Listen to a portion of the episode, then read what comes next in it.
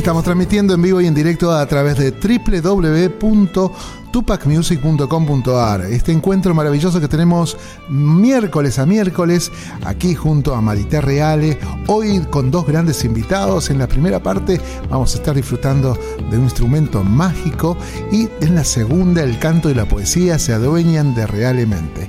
Vamos a presentar a nuestra querida anfitriona esta tarde. Ya la tenemos en estudio Marité Reale. ¿Cómo anda? ¿Cómo la trata la vida, querida Marité? Bienvenida.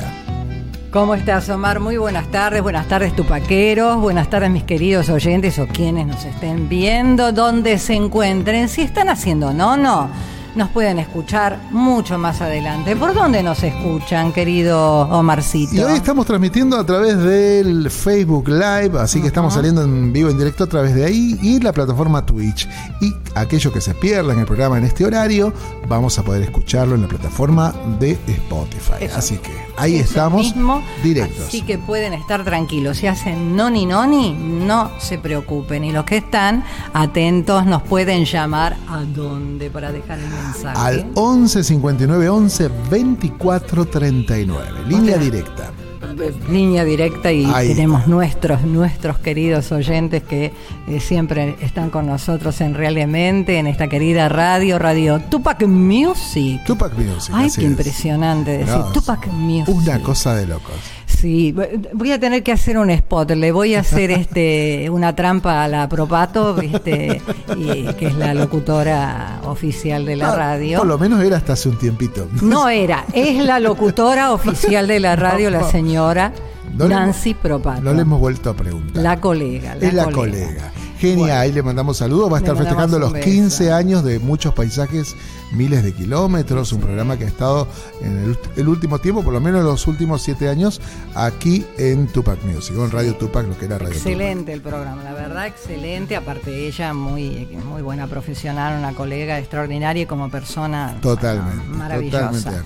bueno, Marc Ariaga es la voz que ustedes escuchan y que es mi compañero de todas las tardes de Realmente, miércoles a las 4 de la tarde y donde se encuentren, como recién les dijimos, por las diferentes redes y la comunicación a través de WhatsApp. Y hoy yo le pedí si no tenía una obra de Paganini y me dijo que me la promete para la próxima. Tiene una clásica que la vamos a poner entre medio de la nota, pero le vamos a hacer una nota especial. No es la primera vez que viene un violinista a esta radio Tupac Music. Pero es. Lele Lobato, mi querido amigo, que le mando un beso enorme, que lo amo, y él también lo conoce a mi querido Lele, que toca ese violín. Y el día que lo conozco a Lele era muy jovencito. Le digo, no me digas que no sabes una obra de Nicolò Paganini. Vos sabés que va y toca la obra de Nicolò Paganini, no me acuerdo cuál fue de las tantas de, del gran maestro, del diablo, del violín.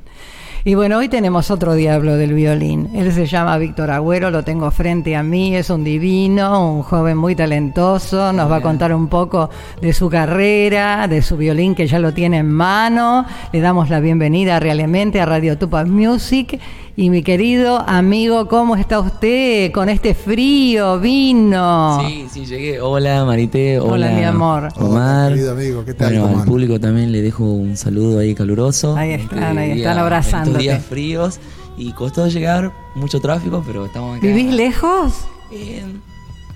Eh, andaba cerca de acá. Pero había mucho tránsito, ¿sí?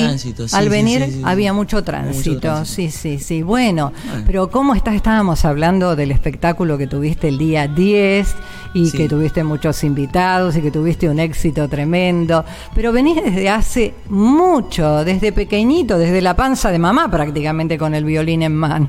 Vengo desde chico, sí, en, en mi casa tanto mi, papá como mi mamá, si bien no, no, no, mi papá toca la guitarra, pero no, no son músicos que hicieron una carrera artística.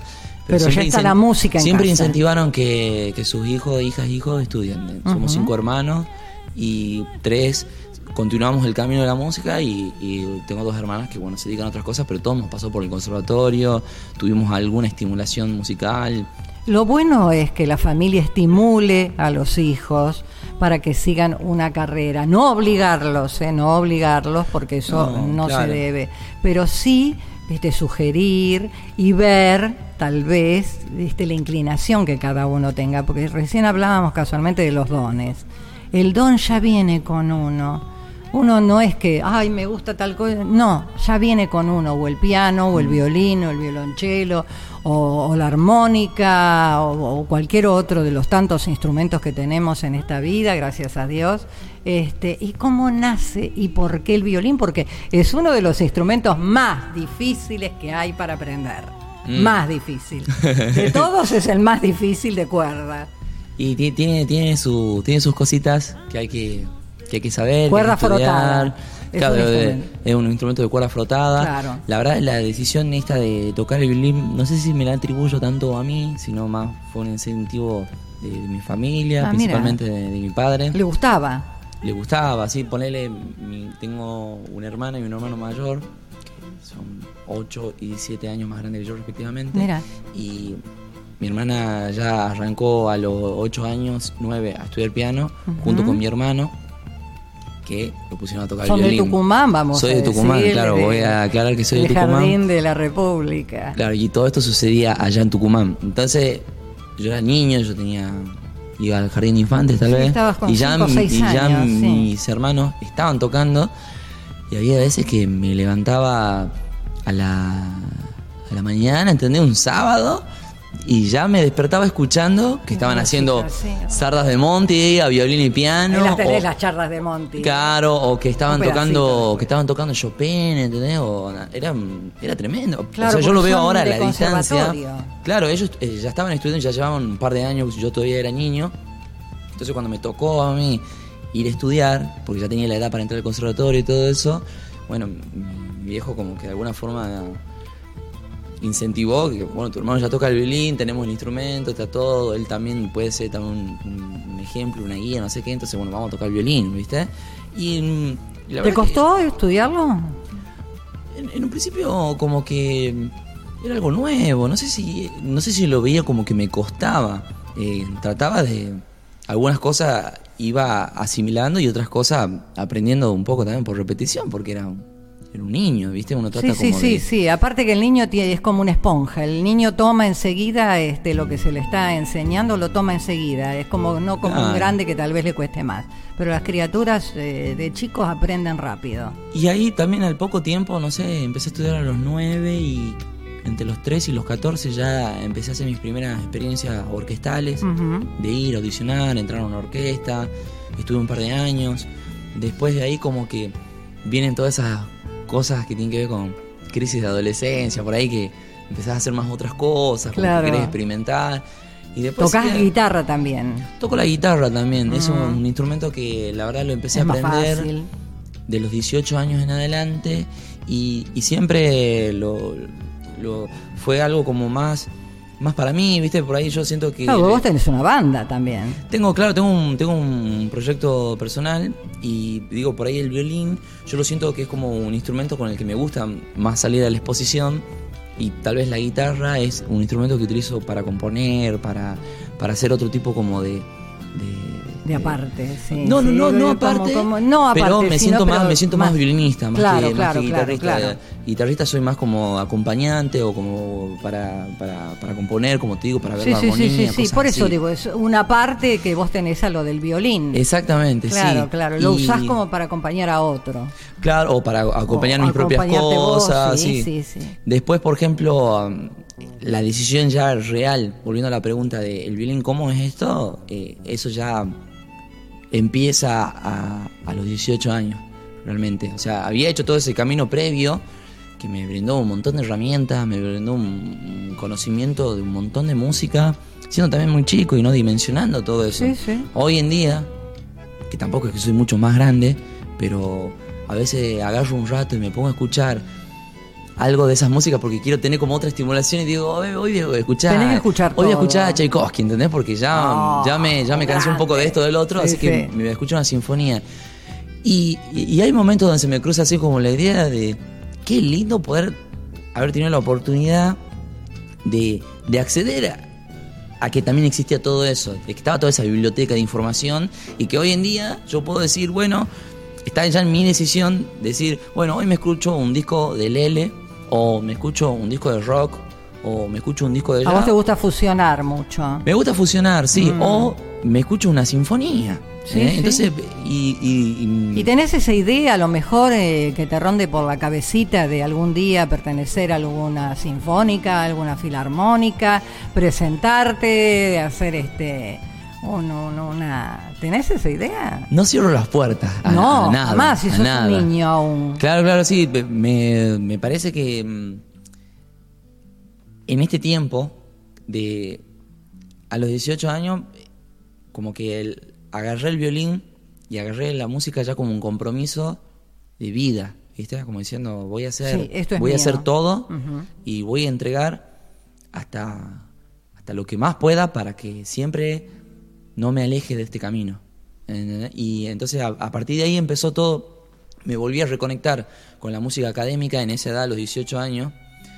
Eh, vuelvo a hacer las experiencias de orquesta, eh, durante ese tiempo, de los 18 hasta los 21, estuve haciendo, tocando cuando, viste que a veces las orquestas estables tienen unos meses durante el año donde se dedican a hacer repertorio de ópera. Entonces ahí la orquesta tiene que pasar a tocar al foso, porque la, ópera se realiza, en, el, en el escenario. Entonces tocando en el foso, la orquesta hay que agrandarla para que todavía se proyecte más. Entonces en, esa, en esos años estuve haciendo las experiencias de tocar ópera con la orquesta estable de la provincia y, después de hacer esa experiencia, paralelamente, eh, fueron mis primeros pasos en el folclore. No, no venía yo tocando folclore de niño, ni de adolescente, ni en toda la etapa previa.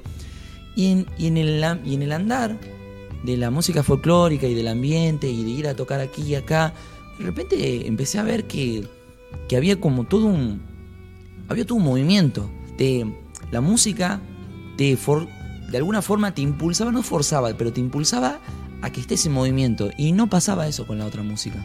Con la música clásica, con la música. Era como, bueno. Vos tenés que hacer lo que yo, Claro, yo, yo sentía que ir a tocar con la orquesta ópera, que era de la experiencia más. Maravillosa. Sí, más sí, sí, sí, sí, sí, más excelsa. Sí. Rimbombante. Sí, no, increíble lo, lo que fue, digamos, esos años. Pero después también era como siempre ir al mismo lugar, sentarse, quedarse ahí, todo eso. Y después con la otra con los otros grupos de folclore que en ese claro, son mucho más este era un día ir al Pichao que está allá arriba de Tafí de Valle. era ahí un lugar totalmente árido así sos activo sos activo no podés estar viste sentado esperando que el director o que el primer violín te indique no no no sos de eso. claro en ese, en ese momento pero no descartar la idea. no no la descarto pero todo lo que todo lo que me ha brindado el folclore y la música popular es, creo que un poco también el hecho de estar acá presente ahora sentado y que estemos charlando. Eso ha sido algo que me lo ha permitido la música popular. Claro claro claro. No descarto volviendo ¿Y vos qué le permitís vos que estás apoyado sobre la pierna derecha qué le permitís vos a ver qué le permitís a ver señor tome ah, su violín podemos escuchar ah, tiene un nombre ¿Le has puesto nombre? No le puse nombre. ¿No? No le puse nombre, no, no. Tenés que bautizarlo. ¿Cuántos años hace que lo tenés? Este violín lo tengo desde que arranqué a estudiar. Ah, mira. Es la herencia, o sea, tengo un violín, eh, tengo un violín que me construyó mi padre. Mira, qué loco. Que justo ahora lo, tengo en el doctor, le están ahí eh, arreglando algunas clavitas. Una, cosita así. Y, bueno, estoy saliendo con este, que es el primer violín con el que arranqué a estudiar. Muy lindo. Que me lo cedió mi hermano cuando ella también tenía su violín profesional. Entonces, bueno, con este, sí, ya. Este violín debe ser fácil de fines de los 90. Y sí, con toda seguridad, sí, por, por el estilo, por la carcasa, por, por, todo cómo está conformado. Nada, ¿no? No, tiene nombre, pero me ha acompañado ponele nombre. Hasta tiene, hasta tiene harina de chaya. Tenés que bautizarlo. la próxima que nos encontremos tenés que bautizarme al violín. Pobrecito, ¿te das cuenta? Yo te estoy hablando a vos para que él interprete sobre vos algún tema hermoso, como nos va a, brindar en un ratito. Así, queridos amigos de Radio Tupac Music, vamos a estar atentos a este violín, una secuencia para cerrar los ojos porque es uno de los instrumentos más nobles, más hermosos de cuerdas que hay. Violín en las manos de Víctor Agüero en la tarde de Realmente con Moa y con Omar Cariaga del otro lado. Víctor Agüero, su violín y esta interpretación, ¿cuál es? Samba, si llega a ser tucumana. Oh, por favor, qué bonito tema.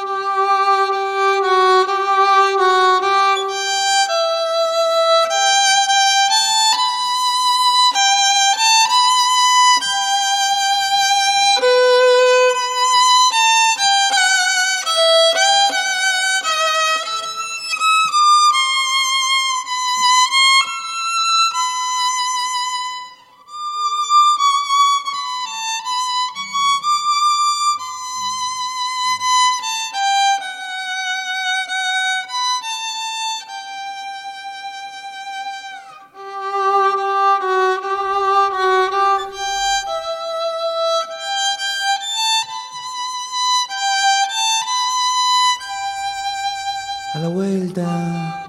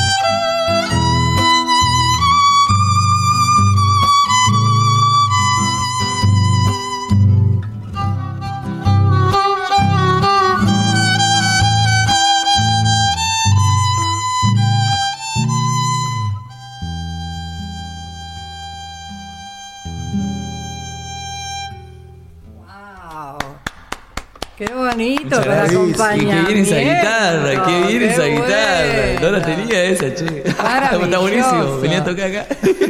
Maravilloso, no, Marca Ariaga del otro lado, acompañamiento increíble, de guitarra, qué lindo que quedó, qué lindo que quedó. Maestro, qué bueno que suena eso. Qué bueno, eh, qué bárbaro que quedó, quedó genial, genial, bueno. Increíble, gracias. No, divino, divino. Te hago una pregunta, porque tenés una historia muy linda que me encantó contarla. ¿Cómo crece el verde? Es una historia muy romántica de tu primer trabajo. Es cuando vos viniste a Buenos Aires de Tucumán. Sí. Y vos la dedicaste. Sí, cómo, cómo crece el verde. Es alguien muy especial en ese momento. Sí, era, ¿Sigue siendo el especial? Era, mi pareja en ese momento. Mira. Obviamente son personas que mm, hoy Josefina. Josefina, sí. Eh, es una canción que se la dediqué a ella Hoy en día ya no tenemos tanto contacto. No importa, pero, son personas que marcan como un momento en tu vida. Marcan un momento en la vida de uno, ¿viste? Y en ese momento a mí lo que me lo que me hizo sentir eh, fue un poco esas personas que, que van avanzando en, la vida y que, crece el verde a su paso. Claro. me encantó la historia. Tiene la, la, la chacarera es instrumental y tiene solamente una, una estrofa, la, la, previa a la, al, cierre. Sí. Eh, y dice, ¿cómo crece el verde? Josefina, tus pasos. Sí, sí, sí, lo leí. y después, bueno, eso... Eh, eso también es como que bueno uno después también algo lindo de acá de Buenos Aires es que hay, hay mucha gente buena eso a diferencia de que por ahí se cree que es una ciudad... Sí, es una ciudad, es, una ciudad muy grande, es un, es un monstruo y todo eso, pero la verdad que acá hay mucha gente que crece el, el argentino es solidario de por sí. El argentino es solidario, o sea, hablamos de todo el mapa de la Argentina, ¿no? O sea, de norte a sur, este a oeste, es muy solidario. Sí, sí, sí, gente... La, gente que no, y bueno, la gente que sí que se adapta al otro y cuando lo ve que una, una necesidad lo, lo, está persiguiendo, este, se acercan y te ayudan. Sí, sí, ni, ni hablar. Y bueno, mi, esa fue mi experiencia y, un acto así de, bueno, de... De amor. De amor. Un acto, de, amor. bueno, salió... ¿Estás preparando algo nuevo? Eh, eh, actualmente estoy presentando un material que grabé ya anteriormente, hace unos dos meses atrás. Estrené una chacarera de mi autoría que se titula Mira. Y Mira. Forma, parte de un, nuevo material que hay entre canciones folclóricas y canciones que ya tienen eso que vos mencionaste hace un rato de fusión. Claro. son canciones mías. Propias. Propias, así como también lo es como Crece el Verde o esta chacarera Mira, pero con otra intención, con otra búsqueda mucho más rockera. Me, me, encanta la. el rock te gusta. Me, gusta mucho el rock, me gusta la sonoridad esa pesada, contundente, así que, te hace temblar un poco eso cuando.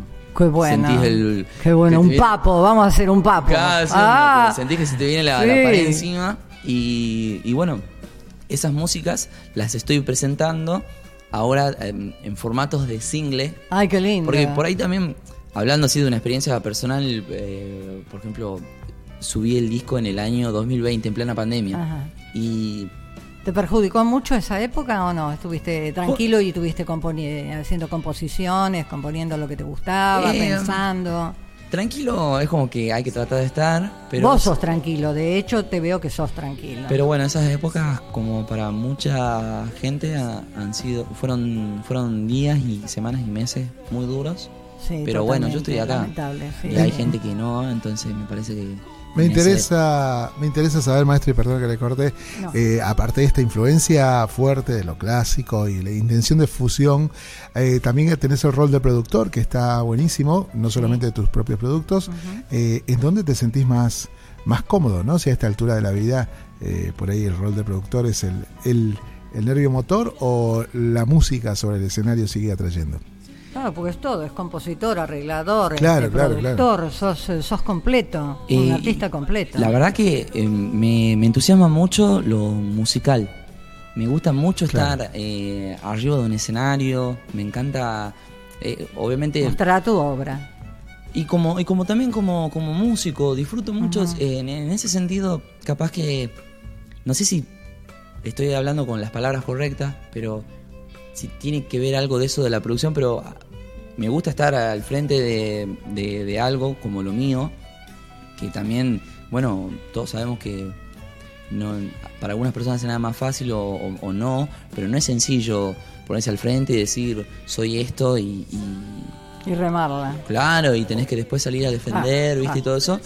Es otro tipo y de responsabilidad. desde otro lado, también me encanta estar en la parte esa como más de atrás del escenario, pero poniéndolo todo para que la música sea una piña que salga para adelante. Eso se llama eh, artista integral, ¿no? Ahí, están varias disciplinas, donde seguramente también está el sonido en vivo, la iluminación. Ah, bueno, sí, el sonido hago también. claro. Ah, sonido hago, bueno. Claro, todo por terreno, no sé a quién me hace acordar. Pero está buenísimo. Todos, los, todos los artistas deberíamos tener una, escuela donde tengamos la oportunidad de saber acerca del guion, acerca de, de, de producción audiovisual. Estamos viendo ahí imágenes en este momento del último clip. Bueno, está publicado en el canal de YouTube. Recorre las redes de Víctor Agüero, es muy activo, los materiales ya están subidos en Spotify, que es con lo que estamos cortineando. Pero bueno, ahí se lo puede ver apasionado en distintos roles y queríamos saber justamente qué tanto metía la mano ahí, ¿no? En la producción misma para que obtengamos este, este resultado, ¿no?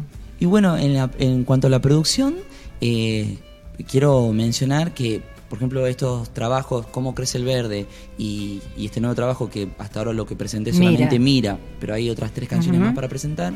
Eh, tengo que mencionar porque la verdad es como un mentor, un maestro, eh, Leo Villagra, ah, el bajista, es productor, es un, es un capo, es un capo.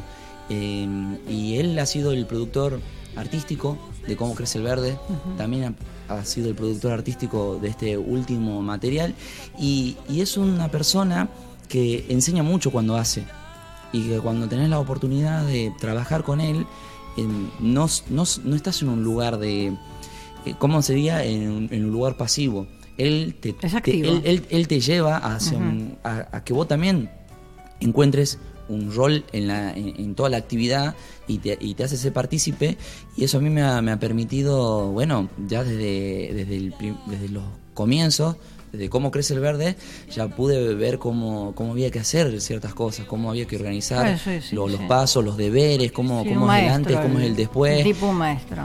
Y bueno, recientemente tuve la, oportunidad de hacer un, mi, primer trabajo donde estuve al frente de, la dirección en el estudio, de la producción artística, que fue hace dos semanas que estuvimos haciendo la grabación para el disco de Adriana Mendoza, como, como dentro de lo que de lo que es el plano así de la producción.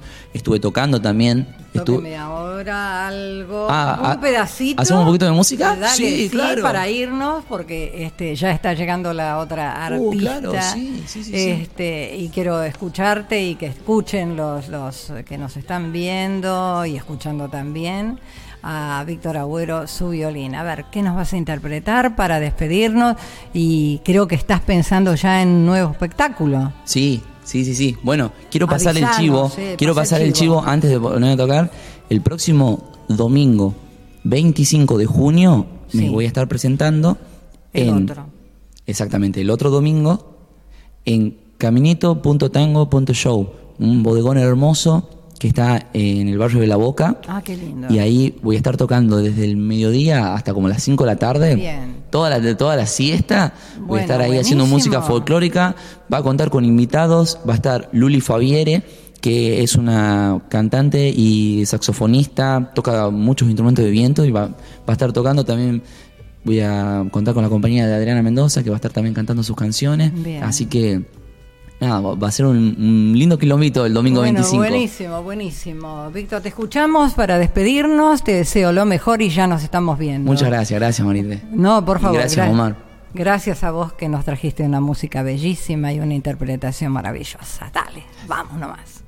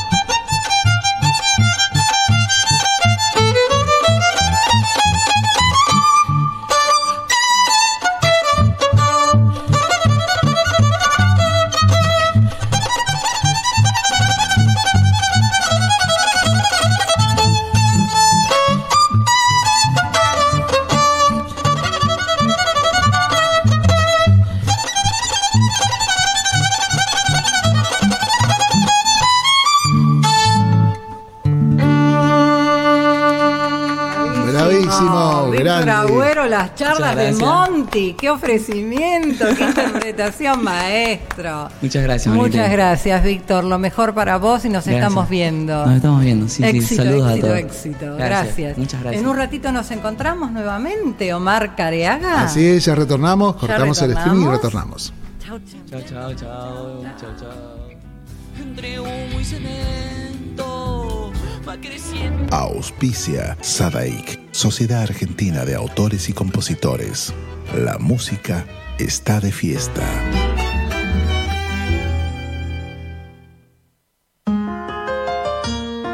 Mirta Insaurralde y Mónica Facini presentan su álbum Una flor insolente. Es una pena mañosa,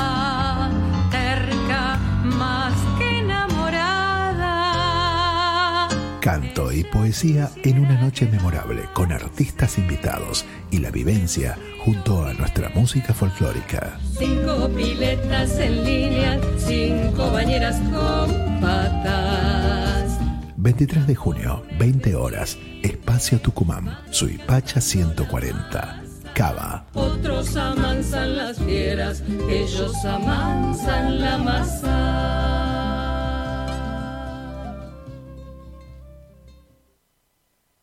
Lo que estabas esperando, Calamarca, en vivo, celebrando el Año Nuevo Andino Masónico Huilcacuti y el Día del Padre, en el Luna Park. Calamarca, en Buenos Aires. Gran espectáculo de música y danza, como no lo viste nunca. 20 de junio de 2023 a las 18 horas. No te lo puedes perder. Celebremos junto a Calamarca. Sumérgete en las profundidades de la música y danza más original de nuestro Avia Yala. Compra ya tus entradas únicamente en ticketportal.com.ar. Calamarca.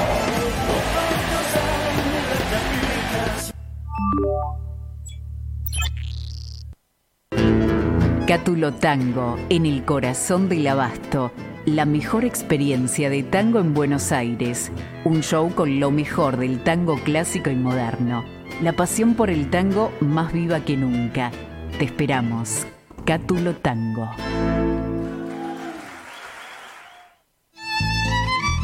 Fábrica de envases de hojalata en Basil. Fabricamos set materos, alcancías, latas para té, café, galletitas, fideos, legumbres, harinas y todo tipo de envases para cubrir tu necesidad. Vos elegís tu modelo, tamaño y color. Contamos con un departamento de diseño gráfico y desarrollo industrial. Envíos a todo el país. Venta mayorista y minorista. Consulta SAL 5411-5315-2580. Seguinos en nuestras redes, en Instagram y en Facebook, arroba en Decoradas. En Basil, apoyando siempre al folclore argentino. ¿Tomamos mate? Elegí yerba mate Don Omar, de sabor suave y súper rendidora. Carga tu mate de energía. Don Omar te acompaña todo el día. Escuela Taller de Música Rubén Ferrero. 35 años de experiencia. Enseñanza integral en historia, análisis, audio perceptiva y teoría musical. Piano, canto, bajo, guitarra, ensambles rítmicos, vocales e instrumentales. Exploramos el folclore, lo étnico, lo urbano, jazz, tango y fusión. Ingreso desde los 10 años, sin límite de edad. Estamos de lunes a viernes de 10 a 20 horas y los sábados de 10 a 13 en Biel 1272, Cava. Contactanos al 15 56 40 26 28 o al 15 33 04 96 73 o ingresa a www.rubenferrero.com.ar. Te esperamos.